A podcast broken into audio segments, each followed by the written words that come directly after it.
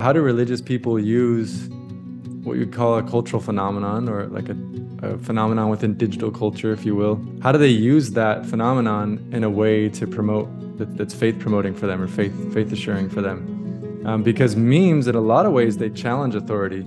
The memes are really mostly humorous. They're sardonic. They're aimed at, you know, being playful. Uh, they range from being playful and witty to being outright you know nasty and kind of hate filled and there's a lot of dark memes there's a lot of but but people don't typically when they think of a meme they don't think oh it's this inspiring faith promoting um, motivational type thing at least at that time you know obviously things are changing constantly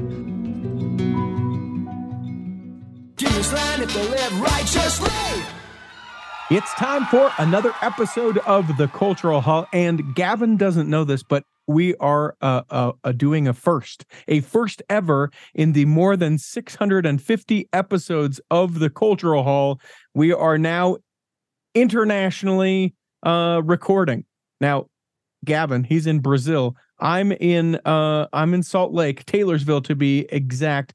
I'm racking my brain thinking maybe once upon a time we talked to someone in England, but that's basically just the United States East. So uh we're we're doing this international thing. Gavin, thanks for being here. Thanks for having me. I got to know uh, what what uh what what is it that uh, brings a guy like yourself down to uh Brazil? What are you doing in Brazil? Um, yeah, it depends on how far back we want to go, but my wife was born in Brazil, so she's okay. got family ties here. Really, what it came down to is we wanted our kids to have um, an opportunity to learn Portuguese. Okay. Um, to learn about this side of their family heritage, the culture, to get to know um, this half of their family. And, uh, you know, with COVID and some different career changes, there was kind of a window that opened up for us to come do it. So we we jumped on it. We've been here for a year and we're really happy. We love it. So, how did you meet a wife that was from Brazil? Did you serve a mission down there or No, no. Um a lot of people think that because I speak Portuguese and my Portuguese is not great, but I, I get by. Uh-huh. And people ask, "Oh, you must have served there." Uh, I met my wife. Her name's Barb, Barbara, um, that does uh, just was, interjecting real quick. That does not sound like the typical Portuguese name. Like if you're like, yeah, a Brazilian woman's name, I don't think Barb is the first name that I would pick out of the ether. Well, it's it's not uncommon here, but you say really? a little different in in Brazil. You'd say Barbara, so it sounds a little bit. Oh yeah, it does sound. Um, it sounds better. A little different way. than Barb. Yeah. but yeah, she was she was born in Brazil. Her family moved to Florida when she was a kid, and she grew up in Florida mostly. And then she went out to the university at the University of Utah, uh, which is where I'm from, Utah. So we met while we were both in school. Very cool. Very cool. And then a couple kids, uh, I'm guessing two. Are we 2.5? Are we running the national average? No, we're we're above the average. Um, four. Four okay. is the new eight. Yeah. Eh, but probably sticking out a little bit like you had eight in Brazil, or do they have a culture of large families down there? Um, yeah, we so we lived in Sweden before we moved to Brazil, and I think we stuck out more in Sweden, um, in both places for different reasons. In Sweden because we were really loud, um, and Swedes are you know kind of traditionally a little bit more on the quiet, introverted side. So we were this loud, boisterous, intense American family um, and we're not we're definitely not as loud as a lot of our Brazilian neighbors, so that's nice here in Brazil. Yeah. But we stand out because you know I have red hair, and three of my kids have red hair, and that's not quite as common here. So yeah, we stand out for different reasons. Number of kids, yeah, I think definitely four is is more than the average here for sure. The Feller kids come walking down the street, and all the Brazilians go, "Wait a minute, why? What? Well, look at all these ginger kids! It's a little ginger parade."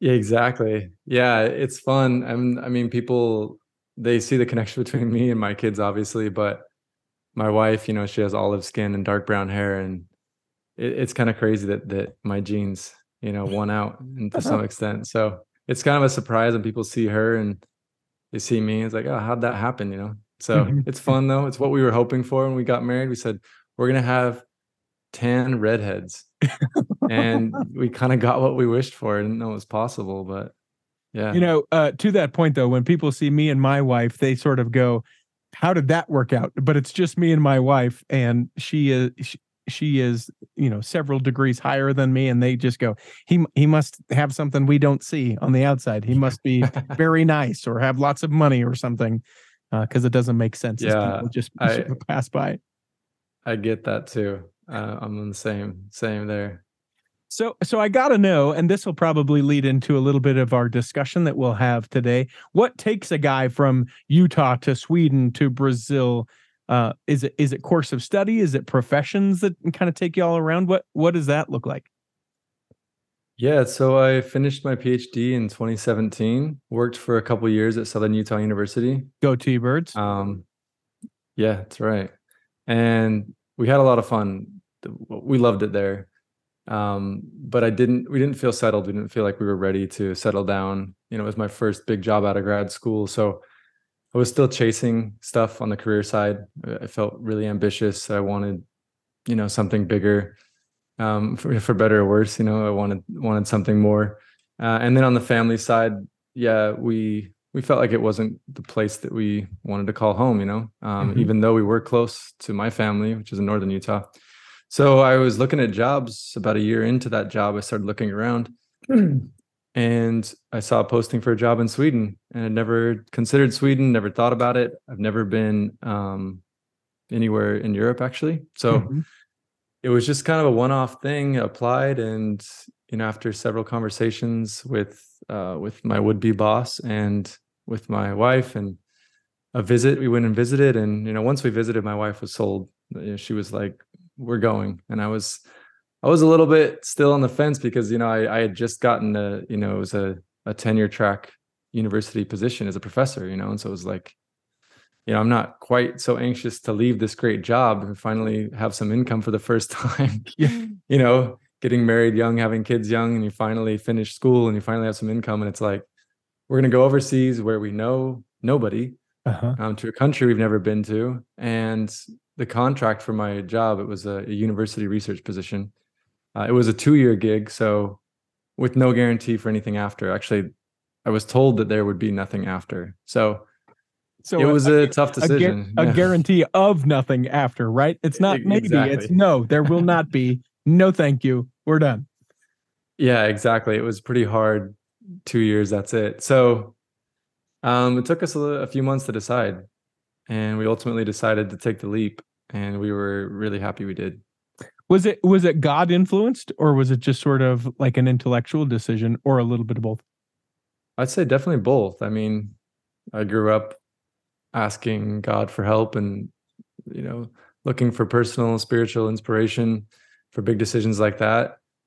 The career side, I was thinking um this would be a way for me to stop teaching so much because I was teaching a lot and I loved Southern Utah University. I mean, SUU was awesome for the students were amazing. I was doing a lot of media projects, a lot of hands-on video stuff. I was really involved, but I wanted to finish this book that we'll talk about. I wanted to do more research, more writing, and I couldn't do any of that because teaching was just everything there. Um, so that there, there were career motivations that sort of my game plan was thinking, okay, if I'm trying to get to a bigger, higher um, university, then I'm probably going to need to publish more and get a better, you know, CV or resume. So if I go to Sweden, it'll give me a chance to, you know, focus on my publishing, my research, and then when I come back, I'll have a great shot at a, at a an even better job. So that was kind of the thought. And on the personal front, it was much more about just having an international experience. Like mm-hmm. let's let's get away from the states for a little bit and let's see what it's like and see how our kids do and um, yeah, we took the leap and we, haven't looked back. Give me an idea of what the church was like. I think in my mind, if I had to say, hey, what is the church like in uh, Sweden? I would think certainly a close knit family, but I would think pretty small as far as footprint. Is that accurate? Definitely, yeah. It's it's quite small. Um, we were in northern Sweden, and there were it was a branch there were about 50 people who regularly attended the branch, um, maybe less depending on the week. So it was it was pretty small um, compared to you know growing up in Utah. Sure. Uh, and even for my wife growing up in in South Florida, it was it was very different. The language barrier was tough too because uh, everyone, basically everyone under fifty years old, speaks English incredibly well in Sweden. It's mm-hmm. you know has the think the second or third highest proficiency of English as a second language in the world. You know, behind Amsterdam and maybe Finland. I'm not sure the other two, but people speak English really well, and um, it's hard for them to want to speak Swedish for with you know foreigners who think could just speak English. So we don't have motivation. You know, my wife and I didn't have motivation to learn Swedish, but all of the meetings at church were in Swedish. Oh, so the barrier was there at church. Um, was a little bit harder than everyday life, which is kind of surprising. So everyday life, you know, grocery store, whatever we're doing, it was just fine to speak English. But at church, all the meetings were in Swedish, and that was kind of tough. That was another barrier I didn't feel like there were also there are very few young families with kids. Um, right. So it was it was hard to feel at home, definitely when it came to a church in, in Sweden where we were at. Compare that then to your experience now with the church in Brazil. My impression of Brazil, if uh, general conference or like ward mission uh, instruction would would tell me that everyone is a member in Brazil. I'm air quoting, of course, not really. It's just how many of them actually attend. They were baptized at some point because we baptized everyone that we could, but the activity rate is so very low. Is that sort of the culture and the and and some of the attitude within the church, or or what is that church experience like there in Brazil? Yeah, I think there's definitely a perception. You know, my brother, my oldest brother, served a mission in Brazil, and there's definitely this perception you know, as a teenager, I remember thinking, oh yeah, the church is so big in Brazil, it's so strong. And it doesn't feel like that to me here, mm. you hmm. know, where I'm at. It feels much more like, you know, being a member of the church uh, outside of the kind of quote unquote Mormon belt in the US, you know, where you're 2% of the population. And yeah, people have friends that are Mormons. I, I think everyone here knows of the church that I talk to, not everyone, but a lot of people, oh yeah, the Mormon church, or they'll have a friend that's a member, but it's not quite as um, ubiquitous as you'd think.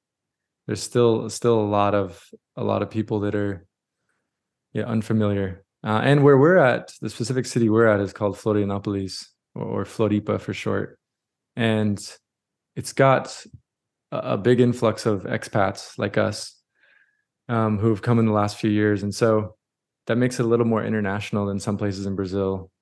Um, so yeah, that is that flavor to it as well. Hmm. Hmm.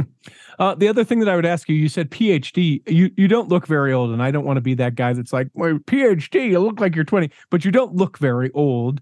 Uh, what did you get your PhD in? Yeah, I'm 36 for the record. That is unreal to me. I we we are not that much different in age, and I guarantee you that if we put the two of us in a room, they'd go, "Oh, is this your son? Is this?" you know, I I really, I'm not mm-hmm. that much older, but I just feel the age between you and I. And you've got the four kids that should age you more, and I, I don't. Oh, anyway. it's it's just a facade, man. It's a, it's a facade. I'm I'm very weathered inside. Yeah. I I have a baby face. I can't grow a beard, and I shaved today. You know, for this interview. Oh, so of course, of course. It it really enhances those kid like facial features. Um, yeah, I finished my PhD when I was what 32. So yeah, my PhD is in, in media and communications. Uh, and I got into the field because I grew up. Well, here's the backstory if, if okay. you want to hear it. Yeah, please. That's um, why I, I, I, I, grew up with a dad who's a musician. He's a professor of music at Weber State uh, in Utah. And so I, I loved music. I kind of wanted to be the the indie rock star as a teenager. So I played a lot of music, recorded a lot of music, and my ambition was to become an audio engineer. Uh, and then it shifted toward, well, I think the better jobs are in audio and video. Um, and this was around you know 2004, 2008, right? And so I started looking at video, and I found, oh, the degree at the university where you get to do audio and video stuff is communications. Um, so there was this practical side to it that's always appealed to me, the creative side, producing, you know, content, um, performing, so to speak, uh, editing audio, that kind of stuff was always fun to me. And I really got a lot of energy from that. But it wasn't until I took a sociology class actually where this kind of intellectual side really took off. Because as a kid, um, I was not very studious. I, have always been very curious. ever since I was very little, I I love learning, and I've kept that with me my whole life, thankfully. But I hated school for for many years, and um, I was, you know, I had friends who were were nerds, but I was never uh, the type of kid that you would think, oh, he's going to go on and do a PhD and become an academic, a university right. professor, right? You'd right. never think that because I was, I was ditching school to go play, you know, record songs in my friend's basement, right? Sure. You know, I I didn't care that much in high school. Uh, I I did really poor on the ACT, you know, the ACT equivalent, uh, the SAT equivalent, and you know, it wasn't until I was just about finishing my undergraduate that I realized, oh, like there's something fun about like studying and something really fun about this like intellectual curiosity kind of came back to life in me and so when i finished my undergrad i thought well i just kind of feel like i just started to figure out how to actually do this this school thing. Um and i went on and did a master's and i thought okay i'm going to do a master's i'm going to decide.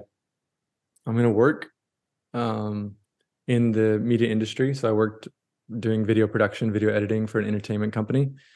And I'm going to you know go all in with this master's program in communications, where I'll I'll get to teach um, as as a teaching assistant, and I'll go full in into these you know a little bit more intellectual discussions and and grad seminars. So I kind of was balancing this intellectual with this real practical industry side, and thought, okay, at the end of those two years, the end of my master's, I'll be able to decide what I want to do. And at the end, I felt really excited about the intellectual side and I thought, and I don't really want to keep hustling.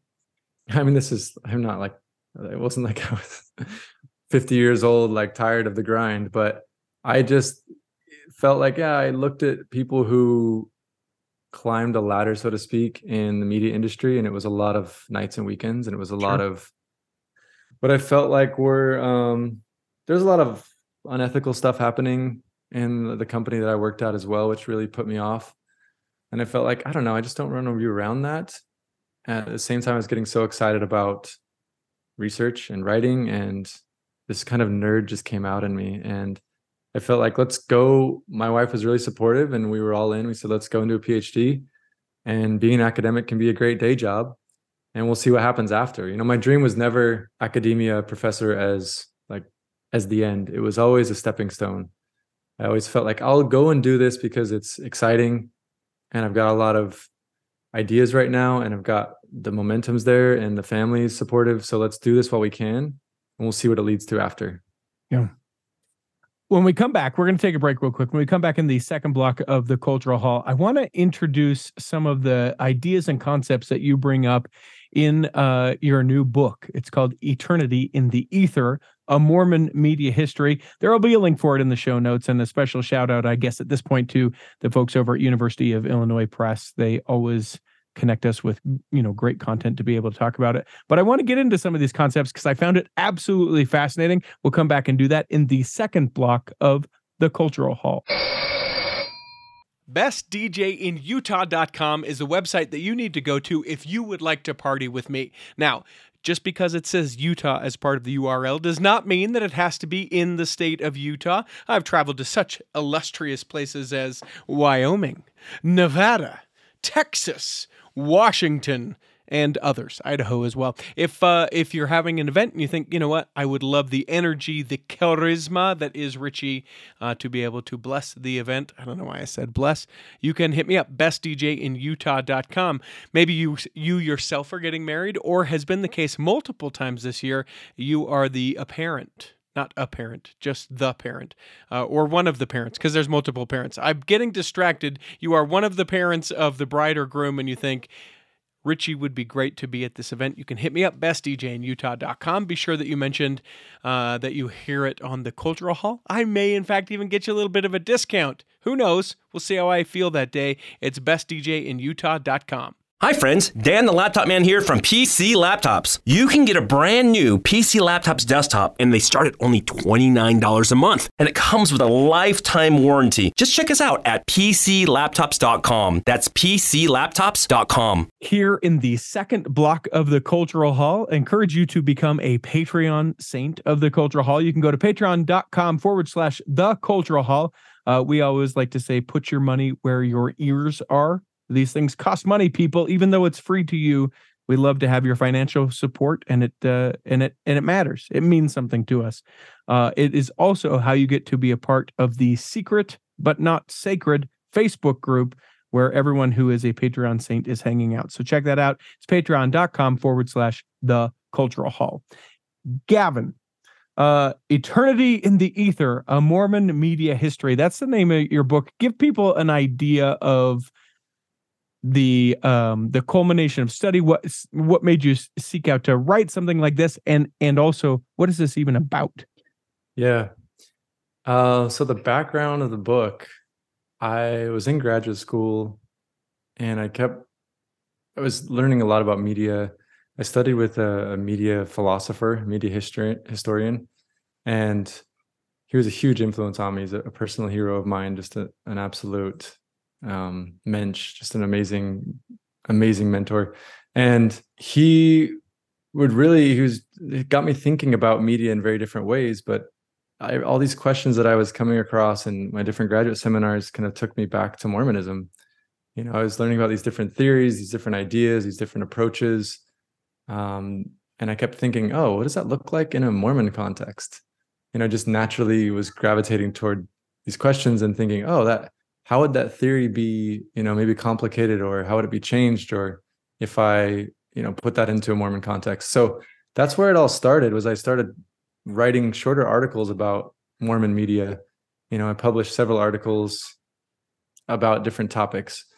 And and then like what? Give me an idea. Because like uh so when I think yeah. Mormon media, I think a couple of things. One, I think is beware the media, right? This clarion call of watch out, beware. It's infiltrating the walls of your home. That's what I think of when I think of the church and media. And then maybe in a bigger picture, I think of like religions and media, and I think of there's a number at the bottom call and give your money and you know make a pledge make your tithe make your offering uh, so that this church can continue to go i guess that's where my mind goes when i think of media and specifically uh, our church but churches in general yeah i think it's a little bit of all of that um, yeah when so media for me is not necessarily just news media because i think people hear the word media and they think, oh, it's news media or it's you know it's it's like TV, it's, it's CNN, it's it's Fox, whatever. It's the media, right? Mm-hmm. And there's the fake news and there's all sorts of other ways to think about media now. But um, when I mean media in Mormonism, I mean in a pretty broad sense. So the first the first article I think I published came out of a graduate seminar. I was just writing about Mormon feminism online. So I was just writing about how different you know, self-proclaimed Mormon feminists talk about being Mormon and being feminist, and there's different people on different ends of the spectrum, from the more radical to the the more conservative, and that was just really interesting to me how they used blogs in particular. So blogging was the the technology, the platform, and how did they kind of express their identity and you know, grapple with these ideas about um, community and and all this stuff that that runs through you know the rest of my research you know kind of started with me thinking about mormon feminism online. So that's one example. Mm-hmm. another was um looking at mormon memes so internet memes. Okay. Uh, looking at some of them that came out of uh, some so you have a really kind of pithy quote from a church leader at a general conference um, that people will post you know as kind of like the picture with the with the quote on it. Sure, really great, people- really great script, a very soft color, and I look at it and I go, oh, I can make it through the day. No sort of knock. It doesn't do things for me, but I certainly know exactly what you're talking about. Yeah, yeah, that kind of stuff, and then and then how it gets remixed and kind of remade, and how people who have you know negative feelings toward the church and members of the church start to twist it in different ways and make their own versions of it. And so it was just kind of um, looking at that phenomenon. Again so it's it's a lot of topics that people other people had looked at memes and religion but they hadn't looked at mormonism yet. So i kept finding ways where there were these gaps and there were these opportunities to say oh people have talked about this and this but they haven't talked about it you know with the mormon angle so it was kind of finding the mormon angle on these interesting questions about you know technology about about about yeah communication technology um, the way that we interact with other people at a cultural level. So all that stuff, just kind of thinking, what can I add to this? And at first, it started out as an experiment, saying, "Oh, is this actually an interesting idea? Mhm. Will people care?" And I got good feedback, so I just I kept going, and I found it really interesting. But I didn't want to talk just to myself, you know. So once I got some feedback from other people saying, "Yeah, this is this is really cool stuff," that gave me more motivation to keep going. So I ended up publishing most of my work on on Mormon media, different angles. Then it all culminated in the book. So the book was kind of this capstone. I'm going to bring it all together over the years and tell more of a story this time. Put it into more of a chronology. Um, I added some new stuff, obviously, and and it all came together in, in one piece. And hopefully, it's uh, intelligible and interesting to some people out there. Give give me an idea because I think someone listening to this is like, okay, so he studied Mormon memes. So like, what what do we what do we glean from studying that? Is it like uh, is it sort of the sociological approach of like who are the people that really attach to the you know the the faith promoting things and and and what does it say or can what do we learn from the people that would learn to make fun of it or what is it about uh, you know, this particular meme that made this so popular, where this other thing that is just like it is very different, or is it, you know, memes in comparative relationship to a blog post or a YouTube video? Like, I, and I never Mhm. want to be insulting, but I love asking this question. Like, why does anyone care about this beyond, oh, isn't that interesting? Yeah, no, I think you have to. I think every academic has to ask that question. Otherwise, you're just kind of navel gazing, right? It's not Yeah. really going to be. It's not going to be good work if you don't really ask that question sincerely and you're not really able to answer it. Um, so I was always asking myself that question, like, who's going to care? Why would they care? And this instance with the memes, it's more about how do religious people use um, what you'd call a cultural phenomenon or like a, a phenomenon within digital culture, if you will. How do they use that phenomenon in a way to promote that, that's faith promoting for them or faith faith assuring for them? Um, because memes, in a lot of ways, they challenge authority. Like the the the memes are really mostly humorous. They're sardonic. They're aimed at you know being playful. Uh, they range from being playful and witty to being outright you know nasty and kind of hate filled Mhm. and there's a lot of dark memes there's a lot of but but people don't typically when they think of a meme they don't think oh it's this inspiring faith promoting um, motivational type thing at least at that time you know obviously things are changing constantly. So that was one angle was kind of asking that question noticing that there were a lot of mormon memes if you will and trying to figure out why are people posting these what's kind of happening with these um, and what's the kind of bigger takeaway? And that that was the bigger takeaway is to say that the kind of takeaway we got from the article i, wrote, I co-wrote this with a, a friend of mine who's a professor at unlv now and the takeaway was that it's another way for people to express their religiosity and their identity. Um, that they don't have to just sit in a pew on sundays um, or you know be reading scriptures or, or doing these things that we typically think of as faith promoting or spiritual or religious quote unquote. There's other ways to live your religion. And for some people posting uh, this inspirational quote from one of the church leaders and trying to get more views and more likes and more comments is is really meaningful to them so that, that's that's pretty simple but that's kind of what one of the the things we took from that Yeah, I think that that's fascinating. Uh, before I go any further, I have to ask you: Do you have a particularly favorite? And I know that this is like telling someone to explain their favorite cartoon, but do you have a particular favorite LDS meme that comes to mind um, when you when you think about the different memes that you've seen, either in in just passing or in research for this book? Um, one, of my favorites is the, which is pretty multi-layered, and it's one that um, I think people will remember. uh, Elder uh, or President Uchtdorf at the time, his talk where he said, "Doubt your doubts before you doubt your faith." Mm-hmm.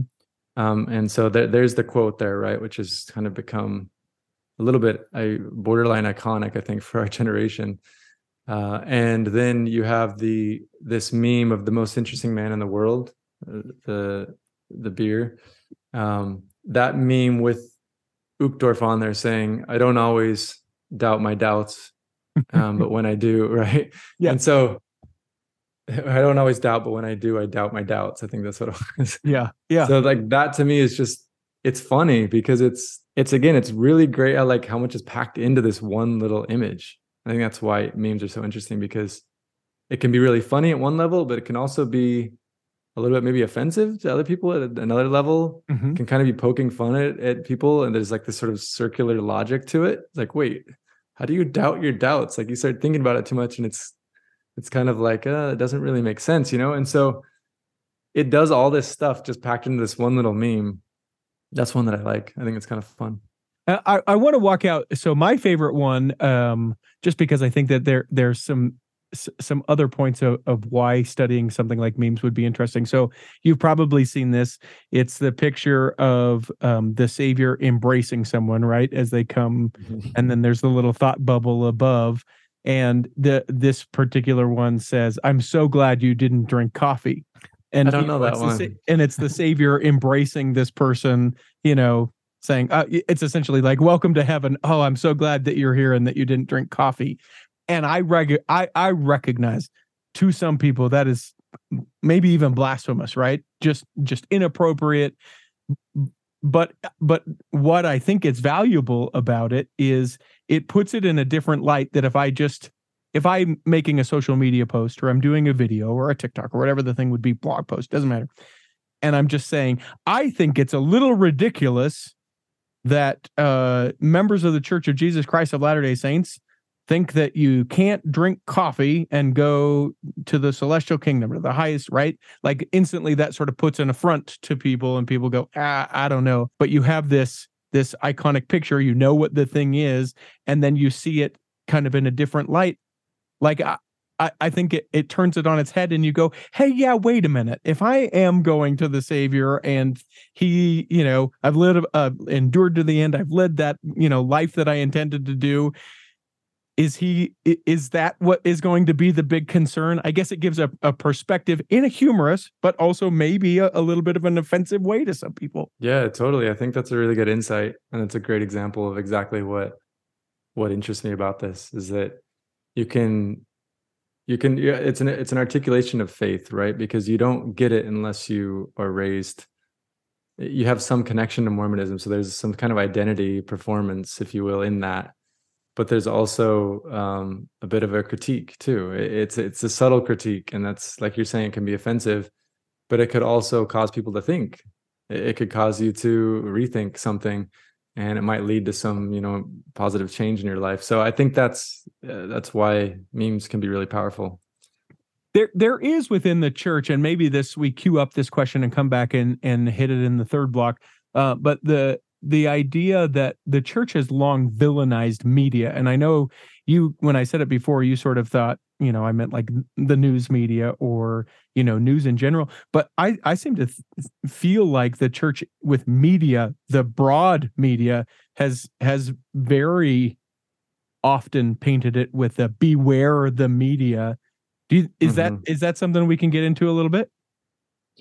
yeah i think this gets at the heart of one of the main threads of the book is that um, there's a little bit of a, a paradox almost in the way that i think latter day saints and and the church of jesus christ of latter day saints more generally is kind of approached media and again media meaning communication technologies Mhm. right so eh, so if you look at radio tv the internet that's what a lot of i've studied those kind of th- three main mass communication technologies and i've studied a lot of how church leaders you know both ecclesiastical leaders and professionals like at, at like ksl for instance church owned stations how they've thought about these different media technologies you know whether we should use them or not.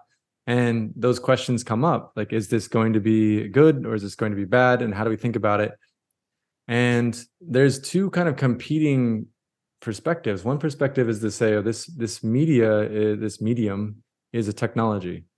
And as a technology it's a tool uh, and it can be used for good or bad uh, and we can use it for a lot of great things. Um, here's some potential ways we could use it and it could make life uh, more convenient. It could make things more efficient. It could um, help and extend the reach or influence. So there's all sorts of positive things you start to think about when you say okay this this thing so let's say radio or, or tv is a better example. Um, tv has this great potential as a technology you know tv broadcasting so this would be in the in the early 50s you know late 1940s for instance the other perspective, so one is media as a technology, the other perspective is to think media as a cultural force. So if you start to think about, well, okay, TV as a technology is great, but then this other side is saying you have all these concerns about, well, what happens with all the different programs that come on the television set? You know, are my kids going to be allowed to watch this, and how can I keep them from these all the sex and violence and the drugs and rock and roll and all this stuff that's going to come on the TV set that's going to come into my home? Yeah, the frog, the frog in the pot of water, Gavin. If it's if it's right. hot, we're slowly turning up the water with our. I mean, really, th- these are these are um, you know beliefs or or sermons or talks or whatever you want to call it, things that you've heard. Like this, this is how it gets in. Hmm.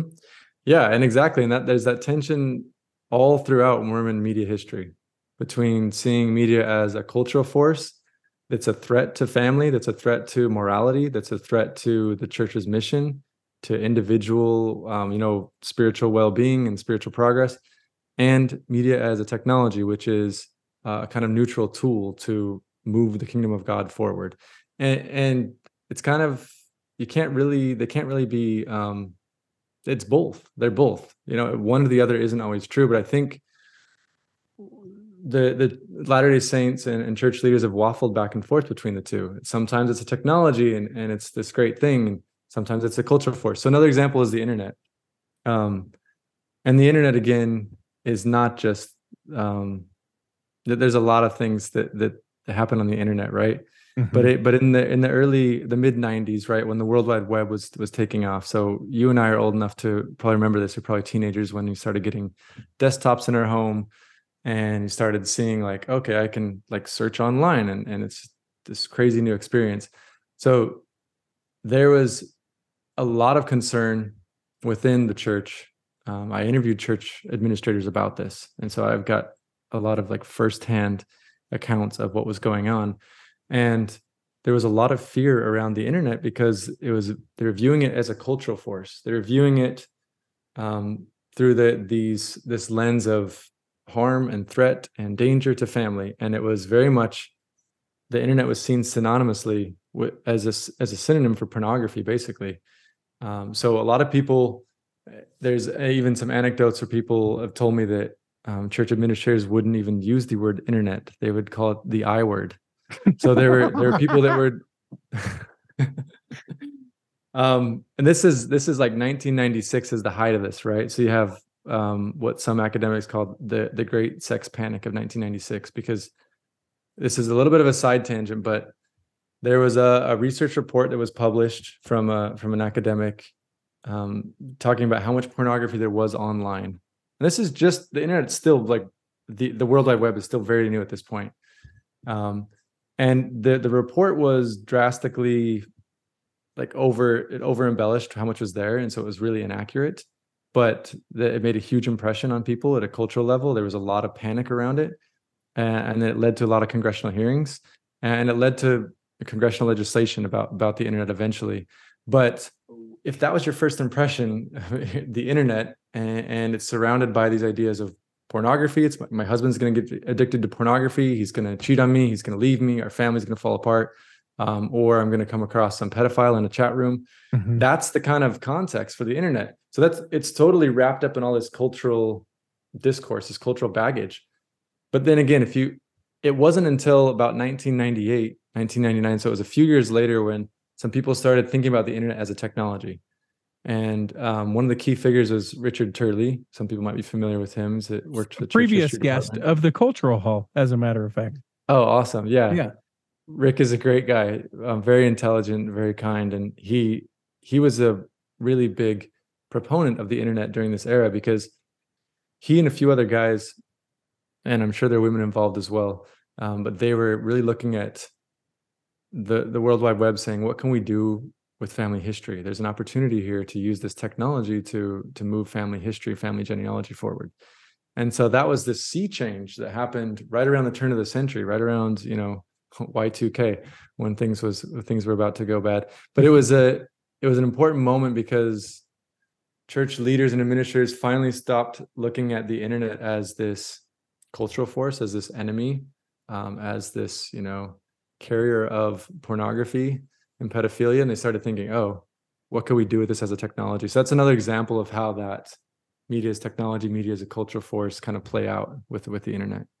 And walked out even further. I mean, you look at the numbers from like last year's RootsTech, and it's over two million people being able to participate in that conference that normally what 50,000 may have been able to t- attend uh, in real life but over a million or over 2 million I can't remember astronomical numbers of people being able to participate see and and be able to use that as a technology uh, within mm-hmm. the church confines. That's fascinating to me. Let's take a break. I want to come back in the third block. There are three questions that we ask everyone who steps into the cultural hall. I'll ask those of you. Plus, I got a couple other things up my sleeve to ask. Uh, we'll get to that coming back in the third block of the Cultural Hall. Imagine running a small business today. It's challenging. Imaging and internet presence is an absolute must. Even with that, you're still a small star in a bright cyber universe. Now, imagine you have someone who understands how to get your site designed for your talents and then easily searched by potential clients. Imagine Lennon Design. Whether it's strictly a website or a whole package of logo creation, advertising media, and promotional materials, Lennon Design is your partner in business. They'll test the boundaries of their imagination to create something unique for you. When you need creative, affordable design, let it be Lennon Design. Call 801 699 3022 or visit LennonDesign.com. Here in the third block of the Cultural Hall, don't forget there is the Cultural Hall Back Row. That is a free Facebook group, uh, over 300 people strong, people who just love the Cultural Hall and and share random things um, like you know, people will say, Oh, I've been to the town in Brazil that Gavin is in, and there's a great burger restaurant. That's the kind of stuff that happens in the cultural hall back row. People will attach to something that has nothing to do with the main thrust of the topic and just go off on tangents upon tangents in that group. You can find it. All you have to do is be approved to get into it. But look for the cultural hall back row. Gavin, uh, something that that sort of comes to my mind as I think about media and um, you know the history uh, uh, that's sort of confined in it and looking at mediums i think of tv and radio as sort of an advertising um, machine or you know the commercialization of it and specifically things you know when we in the last part of the second block we were talking about um you know the, these things that uh, infiltrate our home i, I think that maybe on a lesser uh, degree than porn or maybe the exact same or maybe an exaggerated we think of things like alcohol tobacco drugs and, and um and their involvement with the medium of let's say tv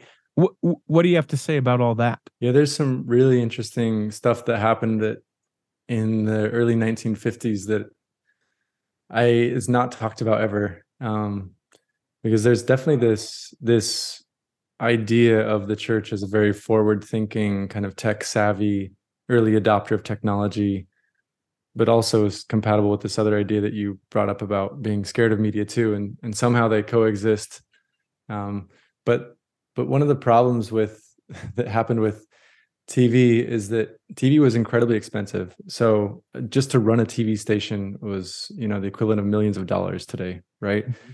Uh, and the church had resources to purchase TV cameras. So this is, you know, 1948. They purchased TV cameras. They have room to build a studio because they have KSL radio. So they have a really respected and really revered radio station in KSL that they've nurtured for, you know, um, almost 20 years uh, or over 20 years. And they've they've got this technology to to run a TV station, but um, they started running into a lot of problems because because TV is so expensive, you have to recoup the cost through advertising. And at the time, the biggest advertisers were were alcohol and tobacco companies. um, the president of KSL was was J. Reuben Clark, who had a personal a personal love for the word of wisdom. He was a big advocate on a personal level, um, and but he was in a really tough spot because he wanted to have a successful TV station. They wanted to turn KSL radio and add KSL TV but they were in the spot where the network at the time it was CBS. CBS um, wouldn't wouldn't budge. they said you've got to take alcohol and tobacco advertisers with the programming. You can't have one without the other. And so there's all these fascinating. You can go through J. Reuben Clark's diary and some of these internal meeting notes Um, and this stuff's public. There's a lot of stuff that's not public if you church uh, search church history, which is really unfortunate. But this stuff is publicly accessible, um, and you can see uh, you have the record of one of these phone calls with J. Reuben Clark trying pleading with one of the executives at CBS, saying like, "Hey, is there any way you can tone down the beer advertisements? Like, we we really want to keep our relationship with you as a network. We want to have a successful TV station, but."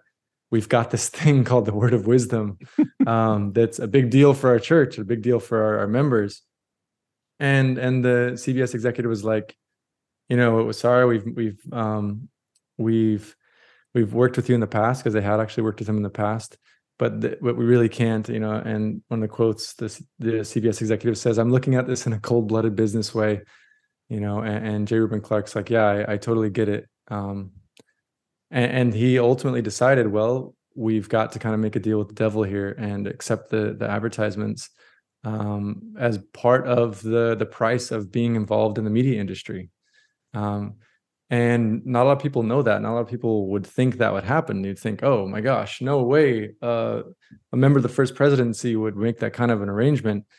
Um, but that's that's one of the things that that media give and media take away you know that they force us to compromise. And throughout the church's history being involved in media industries whether it's radio or tv or the internet or social media having a presence forces you to make compromises um, sometimes there are ethical compromises that you didn't foresee or ethical moral compromises you didn't want to make but but there is definitely that at play. So that's one of the one of the many interesting stories of these kind of side anecdotes that are go all throughout um, mormon media history. And obviously that got resolved when some of those uh like TV ads for cigarettes gets banned you know you can't do those sort of commercials and and some of that takes care of itself and some of it remained until the the church even in i want to say even in the 2000s when they switched from CBS to NBC part of that was programming right that that mm-hmm. CBS wouldn't let them out of some of the programming they said fine we'll go and become a an NBC affiliate. Yeah, yeah, exactly. So there was stuff that's a change in the media industry that made it a little bit easier, and there was also this kind of recognition within the church and within um, KSL TV's leadership. There were huge changes in the '60s. You know, with the creation of Bonneville International, that was a, a massive change, um, where they brought in actual, you know, TV industry experts or media experts for the first time to kind of run the station um, and they really understood how broadcasting worked and they were able to say like yeah like we have to make some compromises here and uh, and david o mckay was a big part of that so there was huge change in the 60s within the church within ksl tv uh, and within the industry like you said that eventually sort of get resolved but in a way um, just kind of become accepted and i think that's something else that's so interesting about media is that when when we have a new technology there's a lot of questions and there's a lot of um, investigation and a lot of fear mongering and panic and excitement. And there's just so much possibility and so much peril, potential peril. Uh, and then a few years later, it's like it's like it never happened, and it just becomes you know part of the woodwork of our lives, and it's you know what I like to call it becomes infrastructure, where it just becomes unnoticed. Um, and so I think that's an element too, is where the first few years of new mediums have all this uh, contestation around it, so much, so much controversy. But once the controversy dies down, we kind of forget that they were ever controversial in the first place. You know, it's it just becomes part of life, and we just move on. And that's what makes media technology so powerful is they they kind of take hold, um, and we we just kind of live with it. We keep moving on, and we kind of forget. We forget the compromises we've made. We forget the the kind of the bargains and the deals we've had to make, and um, we kind of tend to think about the positive things and, and not and we forget um, of the things we gave up in the process if that makes sense. And and and it's uh, interesting to take that even more modern when i think about byu tv and um, having the inclusion of lgbtq characters within it. And anytime byu tv goes to these you know these these opportunities to be among a bunch of other content creators for television and they're like why aren't there you know gay characters who are allowed to to have the gay experience in the programming. And you know it causes a lot of controversy and then it will likely just uh, occur and then we won't think anything about it.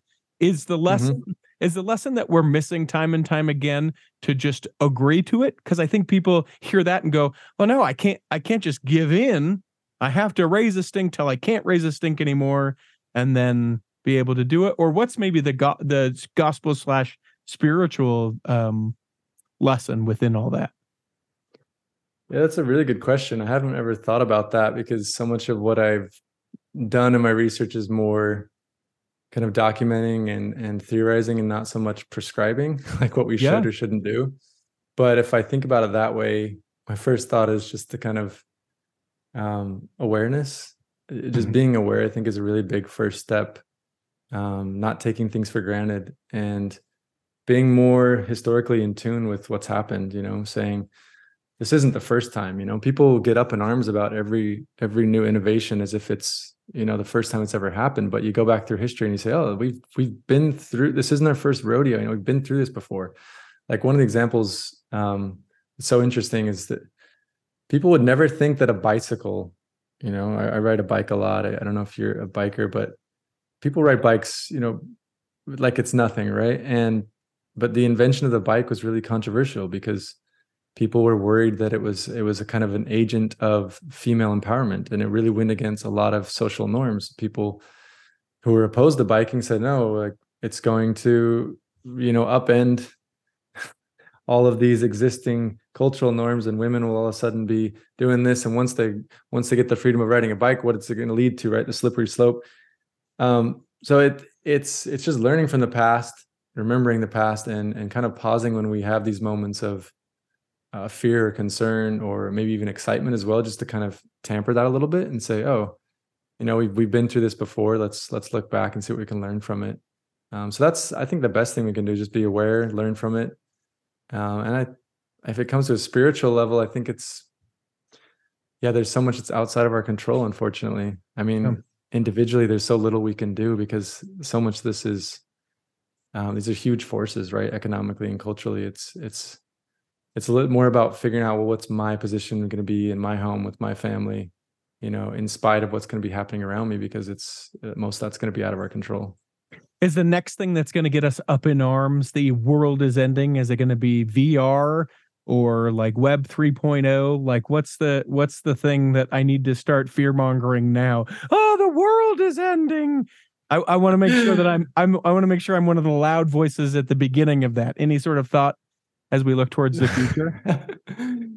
Uh, i i don't have any good prophetic wisdom there to be honest. Um i think there's so there's a lot of stuff happening with with ai and, and machine learning that's i think pretty intense. Mhm.